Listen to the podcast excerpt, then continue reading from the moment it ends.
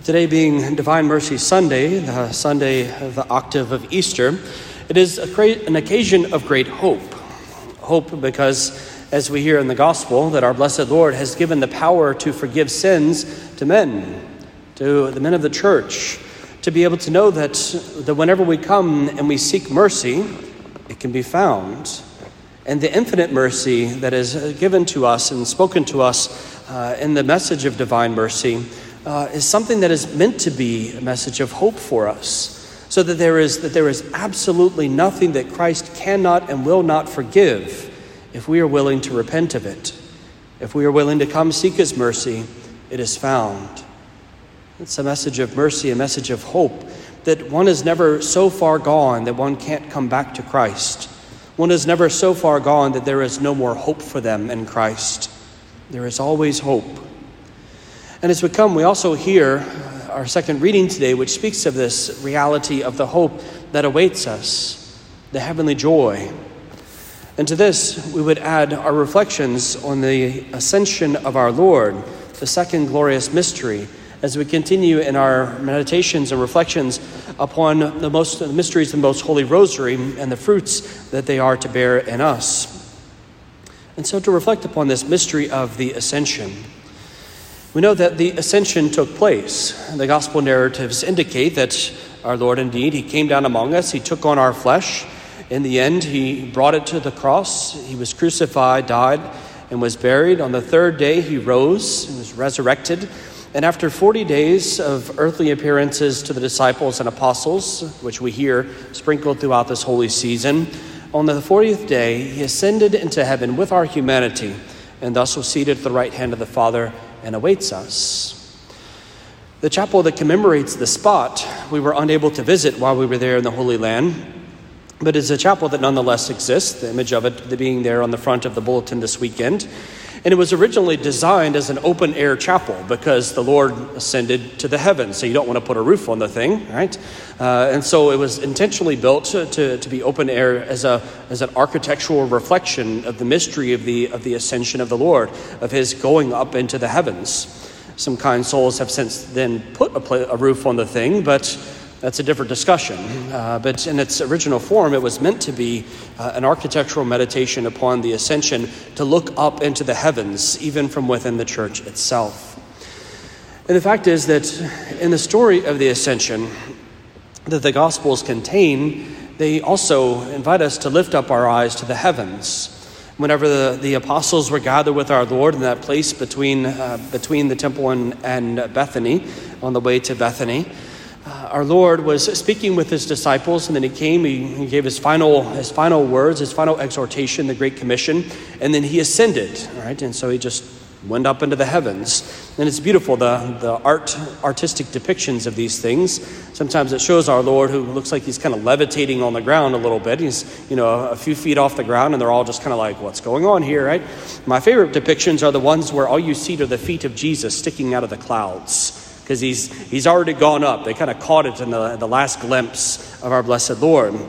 But in these, in these images, as well as in the gospel itself, it, it depicts the, the apostles kind of watching this mystery take place, and, and their eyes are just gazing into the heavens um, and just marveling at this mystery, kind of in, in shock and awe that, that, that Jesus just shot off into the sky. An absurd thought, not something one would have anticipated or expected. And so they're just kind of in shock at the thing. When, as they are gazing into the skies, an angel appears next to them and says, Men of Galilee, why are you standing there looking at the sky? He's going to come back just in the same manner, but then, to paraphrase, now get to work. You've got work to do now that all of these things have taken place. The mission is unfolding before your eyes. Don't simply gaze in the heavens to be ready to build the kingdom. And this is what the ascension really does for us as well. If he, the mystery of the ascension is an opportunity for us to, to place our eyes on Christ and then to contemplate his rising into the heavens to that place of glory, to bring our humanity, which he united by virtue of his incarnation in Our Lady's womb, that our humanity, our common humanity, has been lifted up into the heavens. And as the feast of the ascension tells us, where the head has gone, the body is called to follow. Christ, the head, is gone. We, the body, will one day follow. And it's for us to, to allow this to encourage us and to lift up our hearts, just in the same manner as the, as the ascension literally lifted the eyes of the apostles and disciples into the heavens, so also our hearts should be lifted up as our eyes would be lifted up. And so it's for us to come and to rejoice in this mystery, to allow it to do what it is meant to do and, and increase our hope. Because the fact is that uh, it's not a, not a secret that this world experiences, we experience things that weigh our hearts down. We experience things that, that cause us uh, sort, of, sort of feeling low, depression, discouragement, even despair. And it's these facts, uh, the reality of this world, and, and really all of it is uh, simply sin and its consequences. This sin and, and its consequences that has merited for us um, concupiscence and inclination towards sin, is uh, merited for us death and illness and suffering and pain, the departures of this earthly life, a separation from God where God kind of feels like He is distant from us at times. These and many other things that we all experience at different points in our life, all of this are things that can weigh us down. And so the Lord comes to be able to, to lift our hearts, to be able to lift our minds up to Him, to lift our eyes to the heavens in the same manner as the apostles and disciples, and thus to strengthen us, to give us hope. And so we come to seek this hope. And it's the fact that, that hope is so absolutely necessary for us. As Viktor Frankl, the, uh, the survivor in the, the Nazi concentration camps in Auschwitz, it was there that he, being a psychologist, reflected upon the, the reality of the, the men who were around him.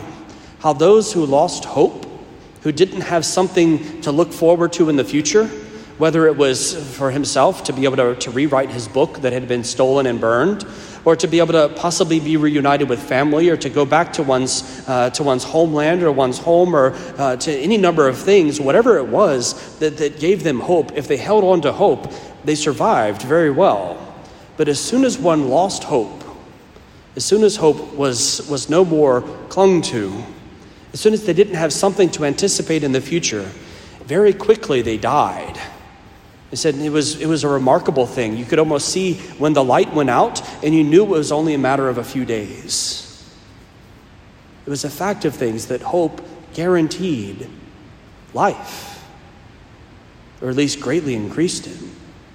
And so, for us to hold on to hope is a message that, that allows us to endure the things of this earthly life and to gain the fullness of life for which we were created.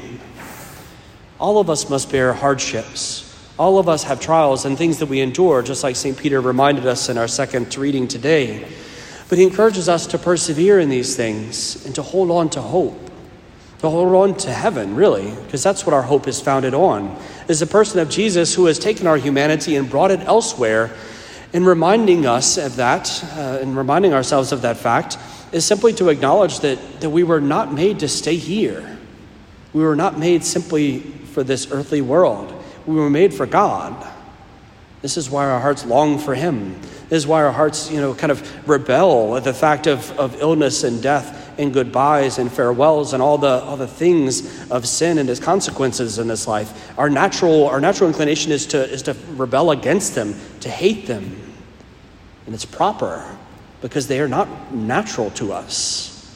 They were imposed upon us because of our sin. And in the midst of these things, it is for us to remember that one day all of this will cease. Everything that we loathe in this world, everything that causes us depression, despair, discouragement, all of it will cease. And we will have God. We will have the one for whom we were created and whom our hearts long to be united to. I'm reminded of this specifically in the, in the fact of, of other witnesses in the life of the church just of the last century. Two particular individuals come to mind of those who, in many ways, were stripped of so many things and yet were able to hold on to hope. It was one of them is Father Walter Ciszek, who has a book entitled He Leadeth Me, and another entitled With God in Russia.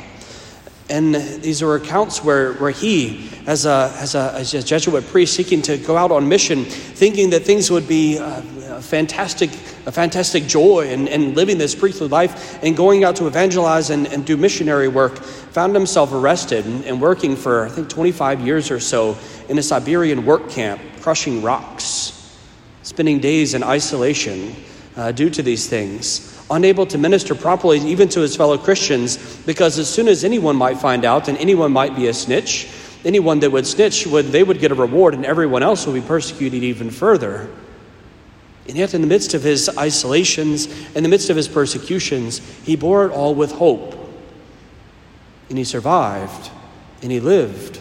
And he was able to write the story of how, in the midst of the darkest times of his life, hope actually increased in him. Holiness of life increased in him.